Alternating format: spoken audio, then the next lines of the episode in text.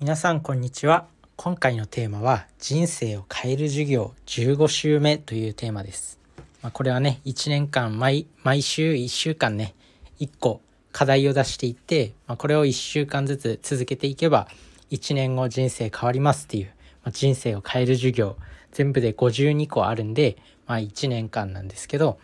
それの15週間目ですね。まあ3分の1に3分の1に迫ってきました。でその15週間目の今回のテーマなんですけど感情を味わうです。15週間目のテーマは感情を味わう。でこれは自分たちって結構子供の時から我慢しなさいとか嬉しくても辛くても感情を隠して抑え込むような教え方をされてますよね。嬉しくてもあんまり調子乗るなよとか悲しくても泣くなとかなんかそうやって感情を抑え込まれる方に言われてきたと思うんですよ。なのでそれが大人になっても残ってて、まあ、大人になってなんか泣いてるのは泣いてるのはあんまりなんか子供子供みたいだからやめろとかなんか怒られて泣いたりしてるのはなんか大人大人じゃないとかなんだろう嬉しくてもあんまり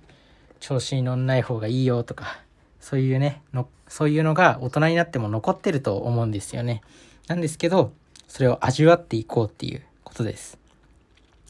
でこれはねあの心理学者の心理学者のベネット・ゴールマンさんっていう方が心理学者心理学者っていうかセラピストのベネット・ゴールマンさんっていう方が、まあ、特にね辛い感情辛い感情に関してなんですけど、まあ、辛い感情を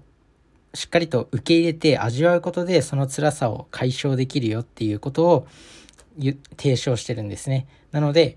まあ、辛い感情とか感じてもねなんかねこう表に出すのはこうネガティブだとか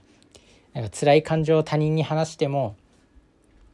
なんかその話してる側の人にも迷惑かけちゃったりとかするかもしれなくてなかなかねこう外にその感情を出すことができなかったりすると思うんですけどまあ、その辛い感情を、まあ、全然さらけ出していいよっていうことです。で意外とね今こうまあ今いろんなソーシャルネットワーキングサービスとかまあいろんな SNS ですね。なんで今ソーシャルネットワーキングサービスって言ったんだろう。まあどうでもいいんですけど、まあそういうね、コミュニティが今いっぱいありますよね。なのでそういうね、なんかこう、コミュニティに入って、そういう感情をさらけ出せるグループとかそういうとこに入ったりあとはそれこそそのカウンセラー自分専用のカウンセラーの人を専属につけたりとかなんかクリニッククリニックとかに行って、まあ、自分の感情をさらけ出す先生を決めたりとかそういうのは結構やりやすいんじゃないかなと思います。なのでねあとはまあ一番手っ取り早くてやりやすいっていうのは日記を書いたり紙に書くっていう紙に感情を書くとやっぱね紙にその自分の感情を吐き出すとこう気持ちが落ち着いてくるっていうのがいろんな研究で明らかにされてるんでそれは本当にやった方がいいと思います。あとは別に悲しみの感情だけじゃなくて嬉しい感情もね本当にさらけ出していいと思います。嬉しい感情はさらけ出せばさらけ出すほど周りも周りのみんなもね高めていけると思うんでまあたまに変な人がねああいつ調子に乗りやがってみたいな人いるけどそういう人は本当気にしなくていいんでただの負け犬の遠吠えなんでそういうのは全然気にしなくていいと思うんで本当に嬉しい感情は本当に純粋に嬉しいみたいな笑顔で味わっていけばいいのかなっていうふうに思います。なので本当にね感情を味わう重要だと思います。逆に今感情を抑えすぎて人間らしくないじゃないですかそんなの。嬉しいのになんかまだまだ自分はまだまだですって。まあ謙虚なんですけどそれもそれでどうなのかなっていう。なんかロボットみたいじゃないですか。せっかく嬉しいことがあったのになんか無表情でまだまだ精進していきますとか。確かに聞こえはいいけどなんかちゃんと喜んでくれた方がまだいいよなっていうふうに思います。なので感情は全然さらけ出していきましょうっていう、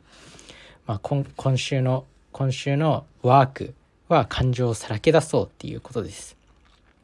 あとは仲のいい友達とかもねそういう感情をさらけ出しやすいと思いますなので、まあ、そういったそういった感じでね、まあ、そういうさらけ出せるような友達とかもいなかったらペットとかでもいいし紙とかでもいいんでやらないよりはこうやってね、まあ、何かにさらけ出すっていうのが非常に重要になってくるのかなって思います、まあ、メンタルを整える上でもこの人生を変えるまあ、人生を変える授業なんで、まあ、その人生を変える上でも非常に重要になってくるワークになります。なので今週1週間はその感情をさらけ出すっていうことやってみてください。それじゃあね、バイバーイ。